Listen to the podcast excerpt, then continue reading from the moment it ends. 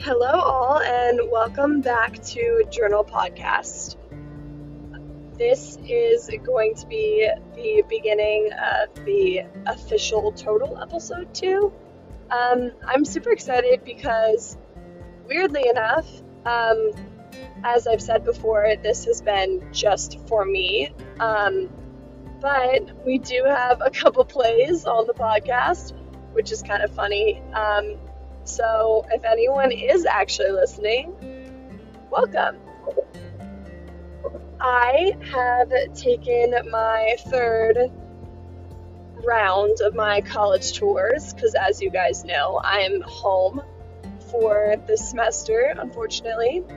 So I went to JMU this weekend, James Madison University, and I had a really great time with my friends. And one of my good friends, um, we have something that's really amazing, and I'm sure some other people probably have something similar, but we have been friends since as long as I can remember. Um, I've known her, I think, probably since I was five years old, maybe four, I don't know, something around that. Um, she's one of the most amazing people I know, biggest sweetheart. Um, so much love to give, and never says anything bad about anyone, which is a great way to live your life. Um, and we hung out this weekend. I stayed with her, and the one thing that I was talking about that we have together is the fact that we can go so long without talking um, or without hanging out, whatever it is, and we will pick up right where we left off. I mean, we can talk forever about life. And something that we were worried about um, in our discussion last night before bed obviously the best discussions, late night bedtime discussions. Um, we talked about the fact that, you know, we are now juniors in college, so we have what a year and a half, I guess, left of college. For me, I'm not at school right now, not going back to school this semester. So, really, I have, I guess, three semesters left of college and we talked about the future a lot. Um, and it was mostly stress talk and um, kind of like our fears about the future, which is obviously never fun to think about. We talked about, oh my gosh, we only have this amount of time left. We have to figure out you know, what do we want to do after college? Are we going directly into master's program if that's what you need? Are we where do we want to live? Where do we want to work? What exactly do we want to do as our first job out of college? And that's something a lot of people our age um, and a lot of college students in general are thinking about at this point in our lives. And that kind of freaked us out a little bit. And the other thing that we kind of talked about a lot was relationships um, in general. So, where we're at with relationships. I mean, I, I, you guys know, I don't have a boyfriend. I'm not in a long-term relationship, and at this point, I can't, I guess, imagine myself finding someone soon that I want to spend the rest of my life with. Um, or, I guess, someone that I would want to adjust my life plan for at the moment. I'm 20 years old. I don't need to find my husband right now. I think maybe it's just me or maybe it's just us. Um, Maybe it's a girl thing, who knows, honestly. But that shouldn't be a stressor that's on our mind all the time. A lot of people probably know the saying, you know, it comes to you when you're not looking, or whatever, something similar to that. Um, love finds you when you stop looking, or whatever. Um, and I feel like that's really important in this case. Once you stop, once you stop looking for what you want, you'll find it. And I think that's kind of a sign of maybe maybe self control, maybe self awareness. I, I feel like it's more self awareness um, because you realize, yes, I do want to be in a relationship. This is what I want, but you kind of accept that that's not the most important thing in your life. And you put yourself first and you put other priorities first because looking for someone to spend the rest of your life with isn't exactly a priority, especially not right now in our lives. And then the whole the whole job thing. So something that I told myself last night after our discussion was that at this point in my life, again, I don't have a husband, I don't have a boyfriend, I'm not in any sort of relationship whatsoever. Um, and if I were to be in one semi soon, honestly, the soonest would probably be like midway through second semester, so probably not for at least six months. Um, I still couldn't imagine putting my life on hold for their life, so making those sacrifices, like if I get a job somewhere um, on one side of the country and they get a job somewhere on the other side of the country, I cannot imagine saying, All right, I will decline my job because you got this good job that you need to do, and we'll go live together in this place. That's not where my life's taking me right now. I feel like my main goal, as everyone should be, is making yourself a priority, making your mental health a priority, making yourself your number one, you're at the top of the list. You need to be happy before you put anyone else first to be happy. And that doesn't mean you're in a one and a half year relationship and you be selfish. I'm not asking anyone to be selfish. I'm not saying I need to be selfish. But that's saying, like I've said before, loving yourself first and putting yourself first before you're able to put anyone else first. That's something a lot of people need to work on. Definitely something I need to work on. Um, I find that that's kind of how I try to get into relationships friendship relationships romantic relationships all type of relationships um, I try to do that by being very selfless, I guess. Um, which is kind of a weird flex, but it's true, honestly. Um, but then I neglect myself. So, for example, um, love you guys. You're not listening. I know you're not, but I'm going to talk about you anyway. So, if you end up listening at some point in your lives, um, I love you, so I'm not talking bad about you, which is the truth um, my freshman year of college, my neighbors were these two sweet guys. I love them. Um, they were athletes, and they were, I mean, we became amazing friends. They're great guys, hilarious, so much fun to be around. And for some reason, I thought that my way of becoming better friends with them was um, by being so selfless, so selfless as to if they were to call me in the middle of the night, I was there in two seconds. Like that that is not how you want to live your life.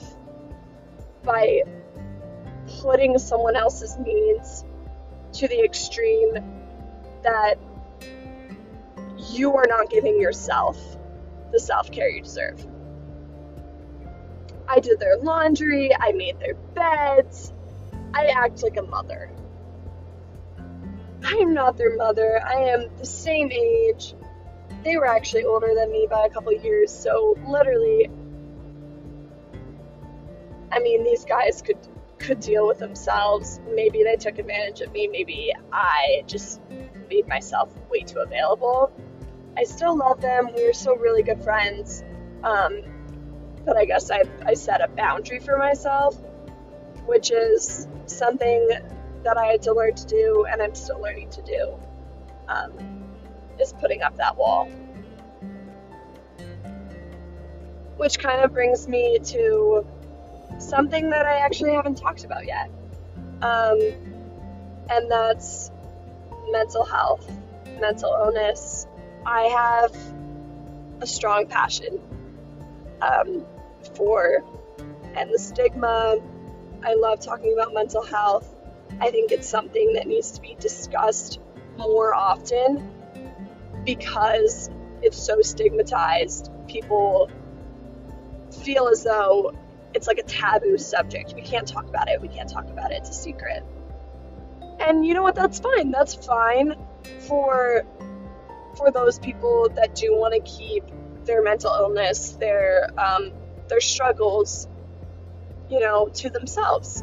Um, as long as they're okay and they're doing all right, that's fine. That is perfectly fine.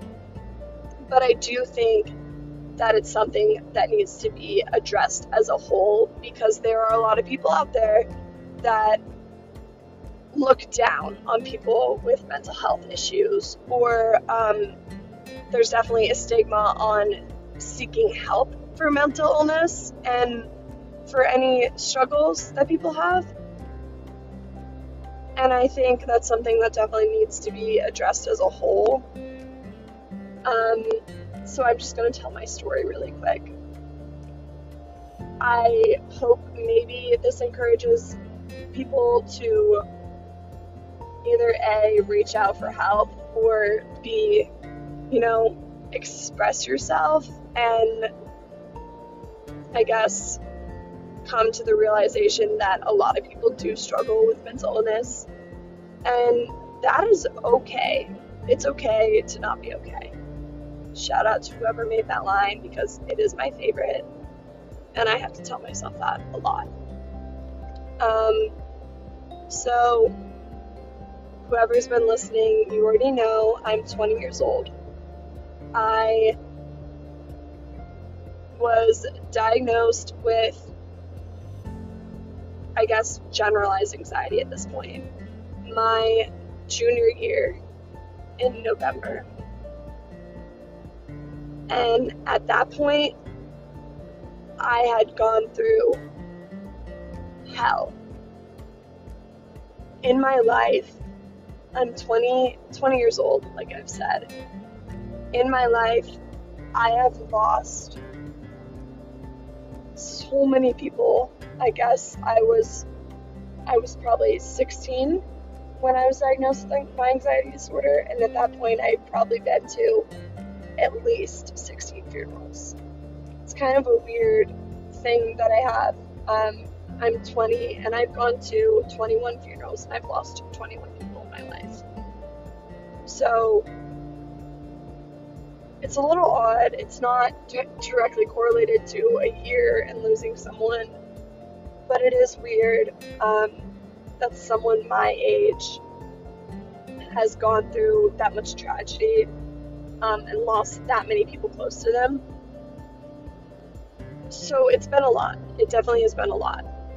And that definitely played a factor into my diagnosis. I was stressed with school.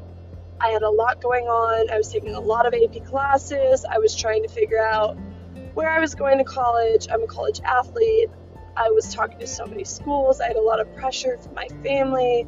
from my parents. Um, I've always had a little bit of, I guess, body image issues that weren't personal, they were projected by um, family members. And that was always a contributing factor as well. So I have gone through it and that's honestly just the beginning. That was that was how I got diagnosed. I so I started seeing a therapist and I love her. She was amazing. She was so good for me. She kind of gave me ideas of how to address stuff. For example, the body image projection, of how to address that with my family members, um, and how to explain how I felt. And she gave me stress reliever activities. Um, and honestly, for anyone, you know what, maybe you're stressed for a short period of time, maybe you have an exam, whatever whatever it is in your life, it is so nice to be able to talk to somebody. You know, you have a impartial person that will sit there and will listen to you talk forever about whatever the heck you want to talk about and then they'll tell you how you, you feel, they'll give you tips, they'll give you advice. I mean, I couldn't recommend seeing a therapist to anyone more. Like, that is my biggest thing. I think everyone could see a therapist. But that was a super side note. Um, so from there, I didn't tell anyone I was seeing a therapist. I didn't tell anyone I was diagnosed with anxiety disorder. I didn't tell anyone that I started taking Prozac, which is, if anyone doesn't know, um, an SSRI, which is a serotonin reuptake um, medicine. Um, so I felt that I was I was basically giving myself self stigma. I was I was stigmatizing my situation before I even gave anyone the opportunity to, I guess, talk to me about it. For anyone to, to stigmatize me, I stigmatized myself. So that was right from the get go a big mistake in my life because I always felt like I was hiding and kind of giving secret. Um, from the important people in my life. And then throughout that year, my anxiety honestly got so much worse. I had a falling out with my brother, who's my best friend, um, over some really dumb stuff. Um, just briefly to say, I guess, summarize really quickly. Um, there was a girl that was one of my close friends that um, he started seeing, and it was absolute madness. I was uncomfortable with it. She lied to me. It was chaos. It's super irrelevant now, but at that point, I didn't I didn't know exactly what was happening to me, but I was having panic attacks very regularly. I would slam my door, I would lay on the ground and scream. I was like a four year old child throwing a fit consistently. I didn't know what was going on. I remember my mom standing outside the door, like, let me in. What are you doing? What, like, what is going on with you? I had no idea. I couldn't stop crying. My chest was beating so hard. I felt like I was gonna burst. And it didn't stop.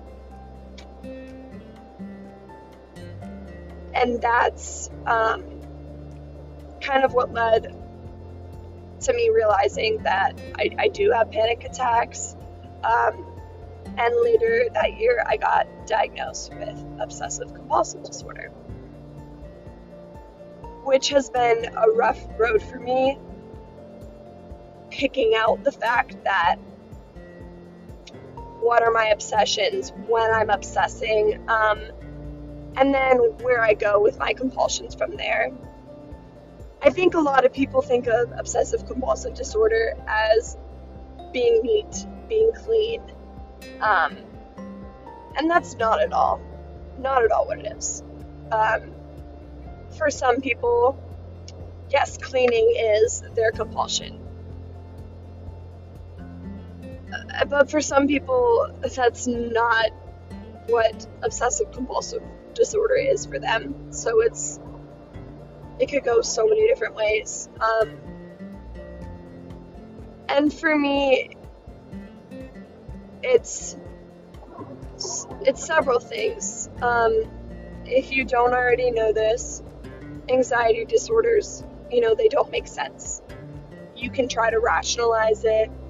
Um, it's it's the same with a lot of mental disorders. Obviously, depression, same thing.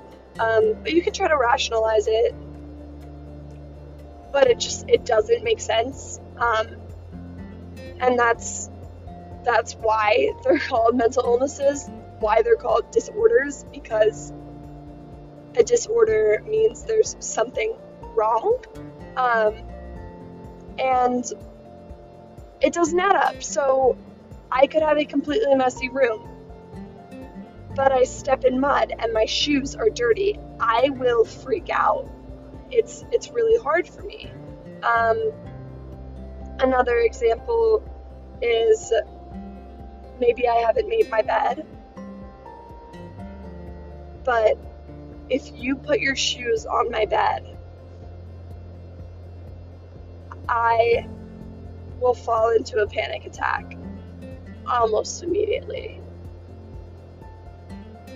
So there are so many things. I mean, my compulsions have a list that really never end. Um, those little things are not even not even close to it. Um, but the obsessions are probably the worst part.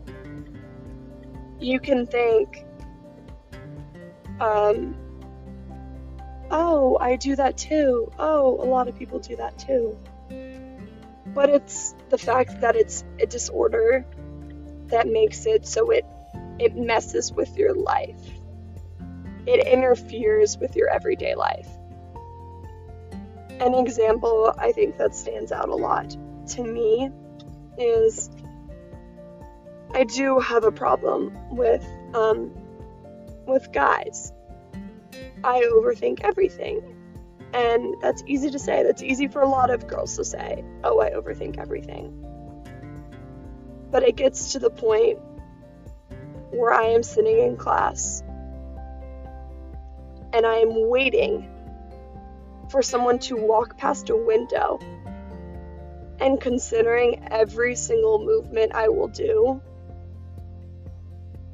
And then after they walk past the window, I analyze every single second of what I just did and their reaction and how that might like how they might see me because of their reaction.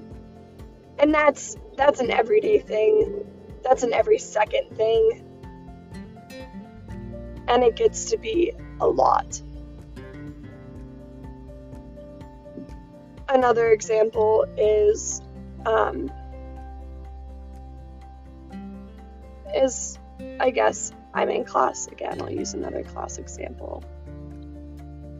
I am writing my notes and I run out of ink in my one pen.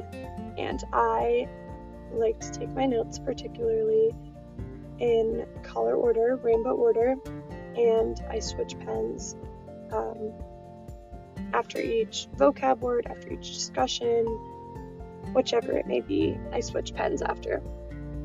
And it, I ran out of ink in one pen one time.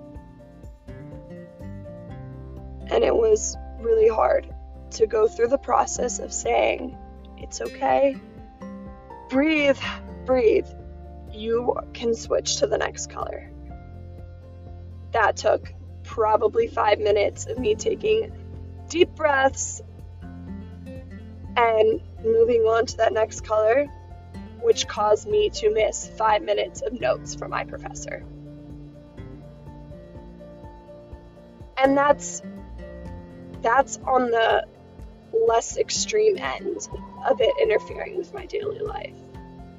I mean, I see a smudge on my whiteboard at school in class.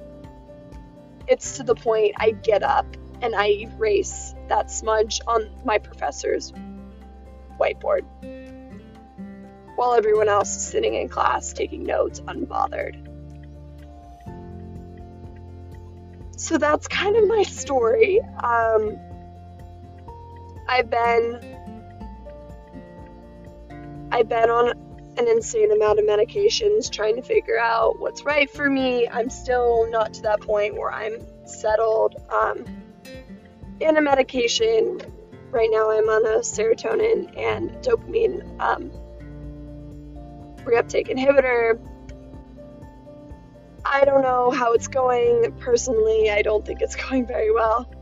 Um, and I will probably switch medication soon.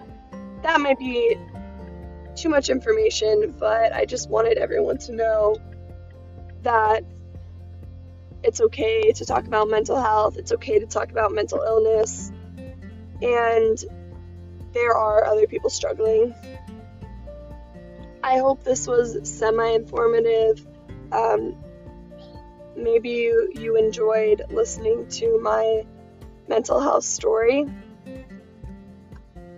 I have a lot more to talk about about mental health. It's my passion.